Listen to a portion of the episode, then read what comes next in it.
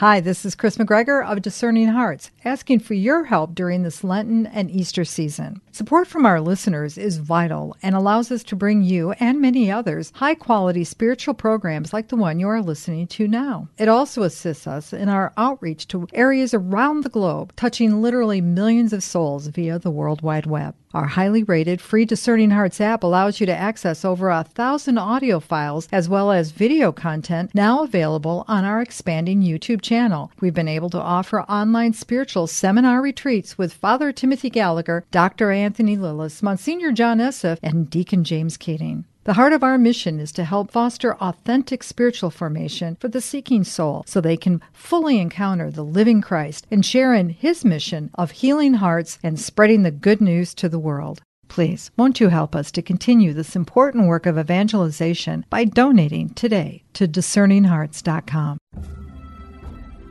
Discerninghearts.com, in cooperation with the Oblates of the Virgin Mary, presents Struggles in the Spiritual Life their nature and their remedies was Father Timothy Gallagher.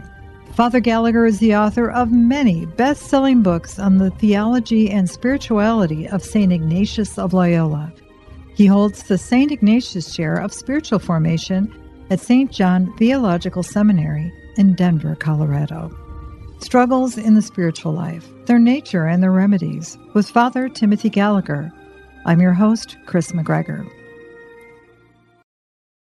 Welcome back, Father Gallagher. Thank you, Kris, once again. We continue with the struggles in the spiritual life, their nature and their remedies. And we pick up with yet another character in the stories that we've experienced. And again, this is a form of spiritual desolation. So, Paul and his father are together. This is sometime after we've last seen them. And Paul and his father have come be close in a new way in their lives. And Paul and his family have joined his parents for a weekend of vacation. It's in the summer. Paul and his father have risen early as the sun was rising and gotten into kayaks and gone out together, watching the sunrise and just being together. And now they have pulled up on the shore. The kayaks are beached and they're just sitting together talking in the early morning. And it's good to be together. Neither of them is any hurry to get back and return. And as they are together, eventually prayer comes up, and Paul mentions that you you told me that recently prayer has gotten difficult. And his father says, yes, it has, and he's not really sure why. As I've learned more about prayer and how to understand the Bible, it's been getting easier. I have more answers to my questions and a better sense of how to proceed. So Paul asks, Well, what's happening now? I don't know. I feel like I don't have anything to say to the Lord. Now that's that's an interesting thing to note. I feel like I don't have anything to say to the Lord. With reference, let's just note that. Because usually what that means is exactly the opposite. It's hard to be in prayer and the time passes slowly, sometimes very slowly. I get distracted and nothing seems to help. The life seems to have gone out of the prayer. So we're looking at another experience of dryness in prayer, and we'll be exploring what's going on here. So they continue their conversation, and finally a point comes when Paul's father says, Paul, I have something to tell you. And Paul looks at his father, and what he sees in his father's face and eyes tells him that something fairly serious is going to follow. And Paul's father takes him back over the earlier years when he was far from the church, the change now that has brought him much closer to the church and to a life of prayer. And Paul affirms that just the goodness of what's happened in his father's life of faith, but also as a fruit of that in their relationship together. You know that for many years I was far from the church and far from God. I left that to your mother, and thankfully it was in good hands, but I took no part in it. Yes, I know, and that's why what's happening now is so special to me. And then Paul's father says, There was another part that you don't know. It was when I was working for the insurance company. I had a client, a married woman. Over the months of working together, we began to get mutually attracted. Eventually, it became an affair. It continued off and on for about a year. I hid it, or I thought I did, from your mother. It ended when the woman and her family moved to another part of the country. It didn't end by my choice, but it did stop and never resumed. And then Paul's father goes on to say, I said nothing about this to your mother until last year. I had returned to the church and wanted to get right with God. I knew that I had to tell her. So Paul nods now, and some things that he has noticed in the last year with his parents now begin to make sense to him. I don't have to tell you how hard it was for her mm. and how ashamed I feel. We're dealing with this, but it's taking work. Marriage therapy helped, and we made a retreat for married couples.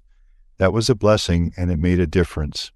We are committed to each other and we'll get through it, but it's not been easy. And now Paul's father stops speaking and waits for Paul to respond. And Paul is silent for almost a minute. And then he says, Thanks, Dad, for telling me. I can only imagine how hard it was for you to say that. I'll be honest, it will take time to absorb this, and I don't know where my thoughts will go. What I can say is this what has grown between us is important, and I don't want it to end. If you and Mom are working through this, then you and I can work with it too. And then his father answers, That's all and more than I can ask. Thank you. Five months have passed now, and Paul's father now sends an email to Paul. I appreciated your phone call last Sunday. I know these months have not been easy, and that conversation meant a lot to me. So, whatever happened in that phone conversation between Paul and his father meant, he says, a lot to me. It means a lot to your mother as well. I'm beginning to hope that we'll all be closer than we were before, maybe ever before. That secret weighed on us, all of us. I call it a secret, but it wasn't really. I knew about it, and your mother was aware of something. It troubled her, too, over the years, and I was always afraid of what it would do to us as father and son.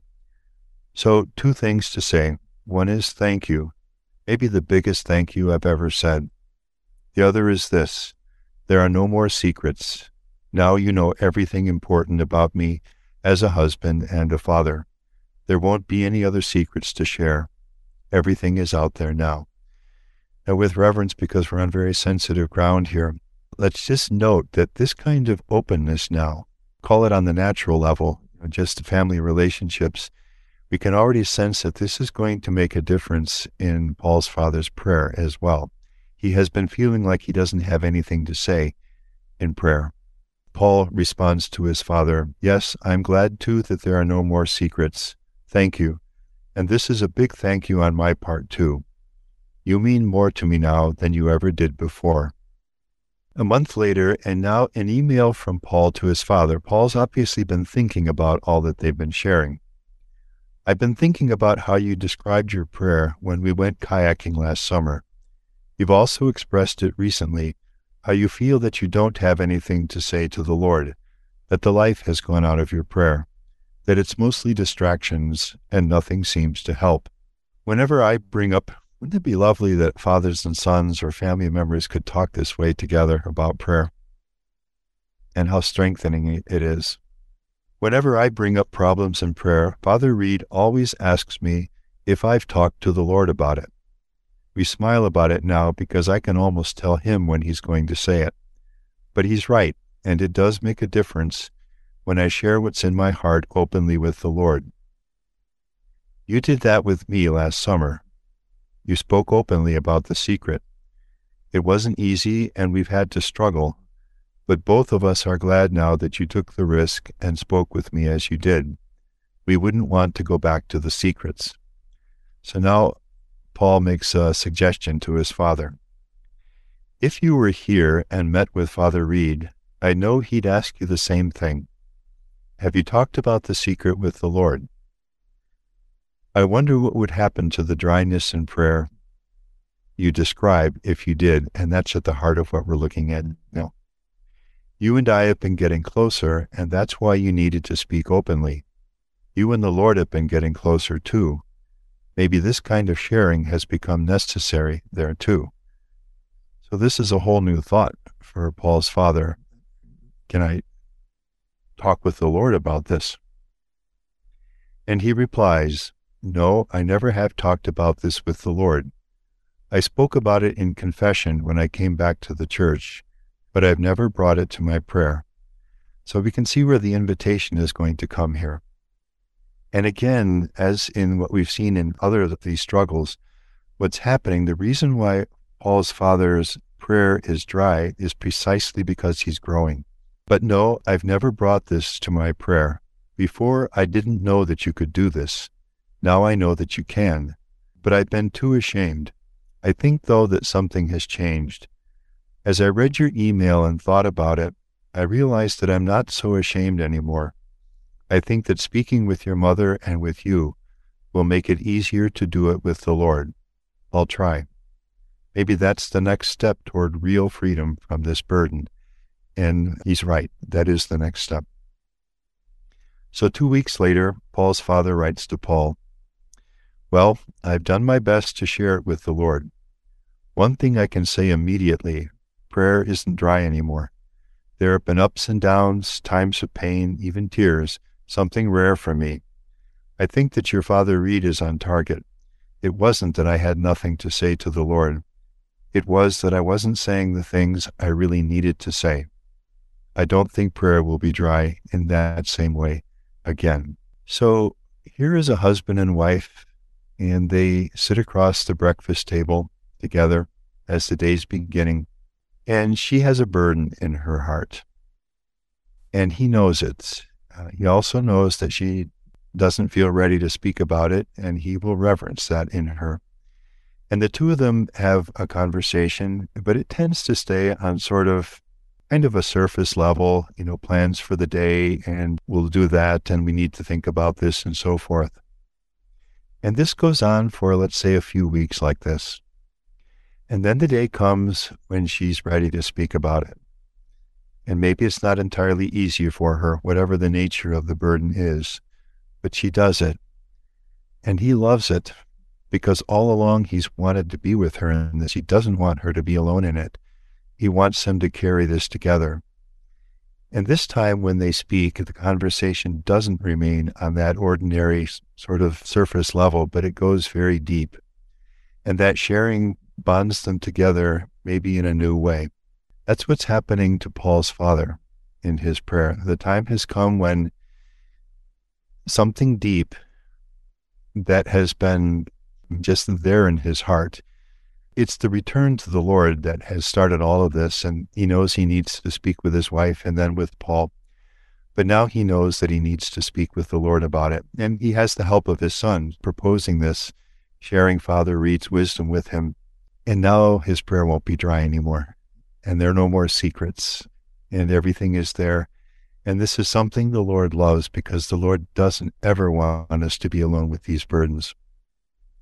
One of the things that I love in the gospel, and I traced that analogy in the way that I did to image the way God is with us when we have burdens in our hearts. Jesus, you read the Gospels, Jesus never bulldozes into human hearts.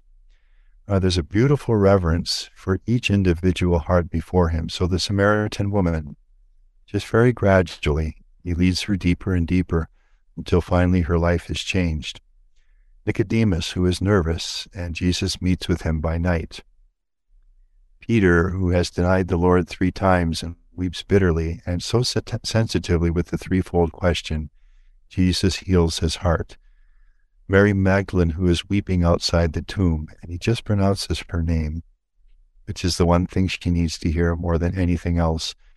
The two discouraged disciples on their way to Emmaus, and he just walks with them. What things? and gets them talking. And then the slow heart becomes a burning heart. And as we've described this experience, the Lord does the same thing with Paul's father. There's no pressure, but when the time is right, and Paul's father knows that the time is right now, the Lord will be right there and will walk with him, and the deeper kind of healing can take place.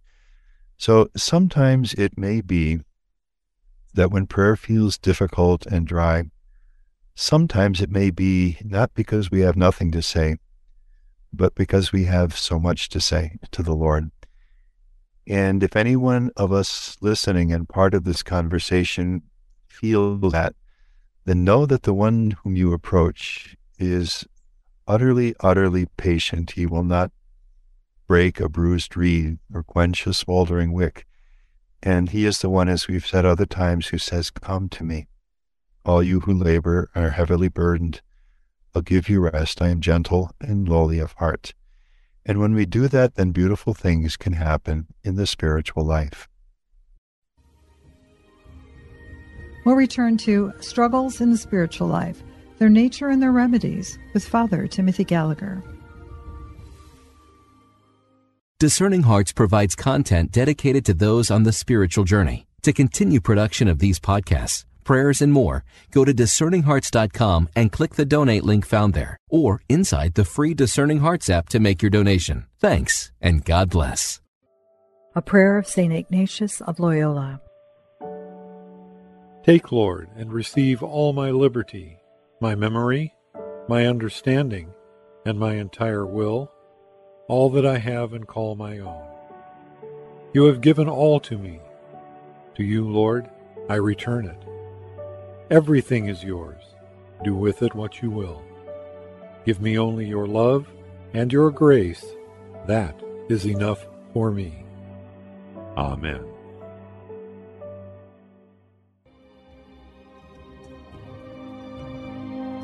Did you know that Discerning Hearts has a free app in which you can find all your favorite Discerning Hearts programming. Father Timothy Gallagher, Dr. Anthony Lilles, Deacon James Keating, Mike Aquilina, Dr. Matthew Bunson, and so many more are found on the Discerning Hearts free app.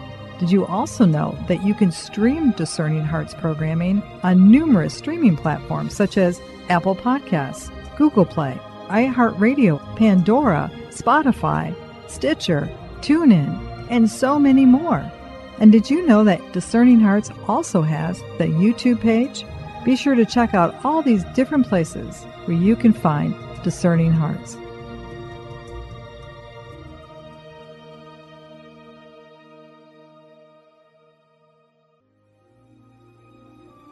We now return to Struggles in the Spiritual Life, Their Nature and Their Remedies, with Father Timothy Gallagher.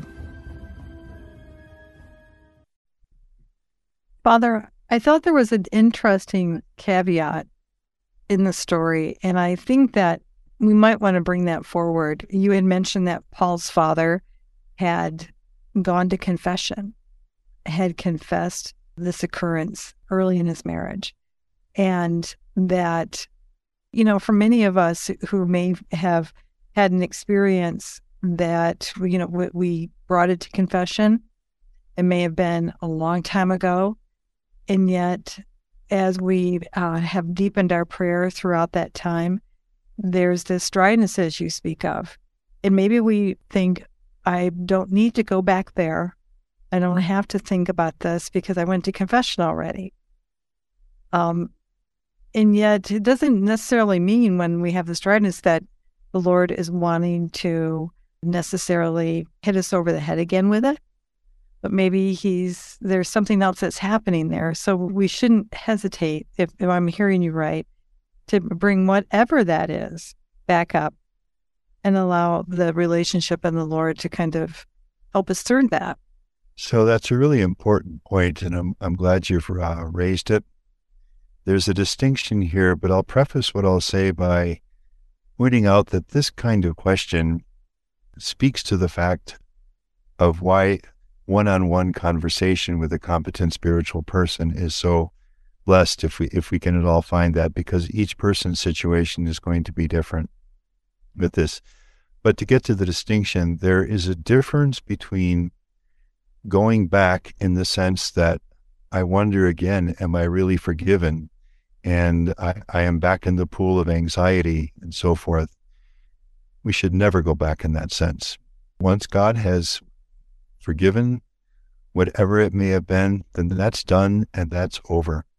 And we never go back again to raise the question of forgiveness. So uh, that's really important. I'm so glad you've raised it. If anyone listening is in that situation, don't go back to that. You brought it to the Lord, you confessed it sincerely. The Lord gave his forgiveness. That's done. As far as the east is from the west, so far does he cast our sins from us we read in the Psalms. It's a different thing, however, with even sure of that forgiveness and never doubting it, when we might reach a point when we feel more at ease now sharing certain things with the Lord, and we sense the Lord's invitation to do that.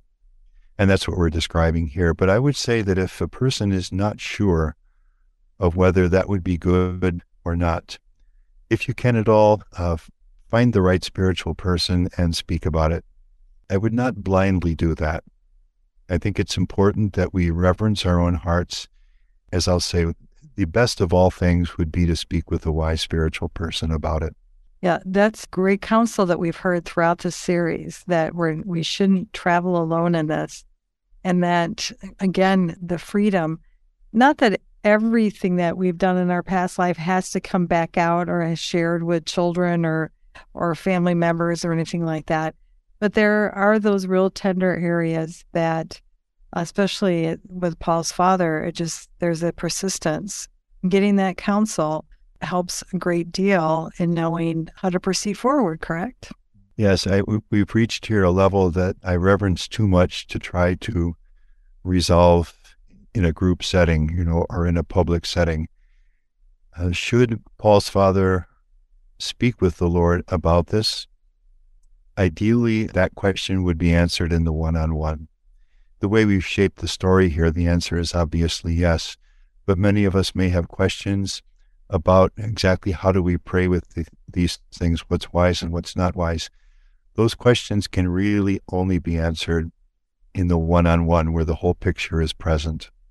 Again, we shouldn't be afraid to bring everything to the Lord. And ultimately, at least in that prayer, to have that image that I can't speak to the Lord about this. I'm kind of afraid, though I can speak to others, but I can't speak to Him. He's the the first that we can turn to. Am I am I correct in hearing what you have said? As we've said other times, that's this revolution that Therese presents so beautifully. It's precisely my weakness and my poverty that gives me confidence because when I open it to the Lord, it draws down upon me His mercy and His love.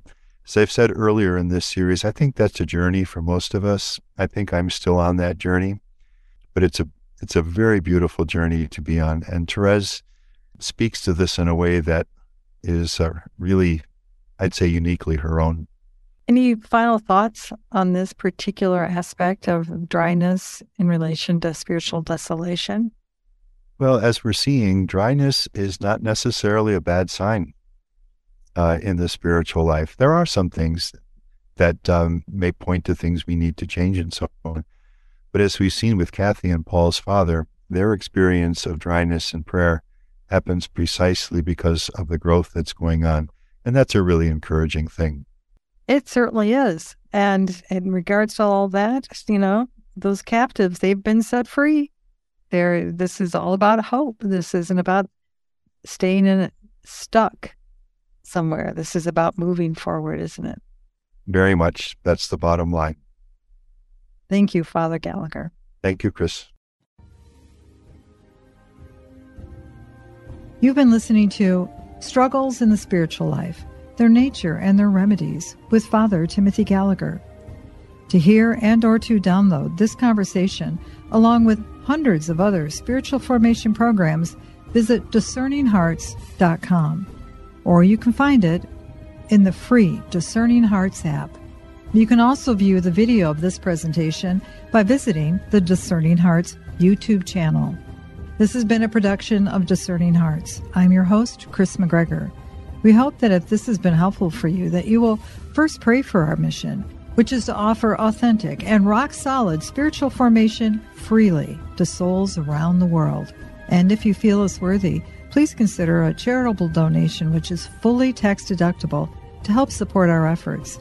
But most of all, we hope that you will tell a friend about discerninghearts.com and join us next time for Struggles in the Spiritual Life, Their Nature and Their Remedies with Father Timothy Gallagher.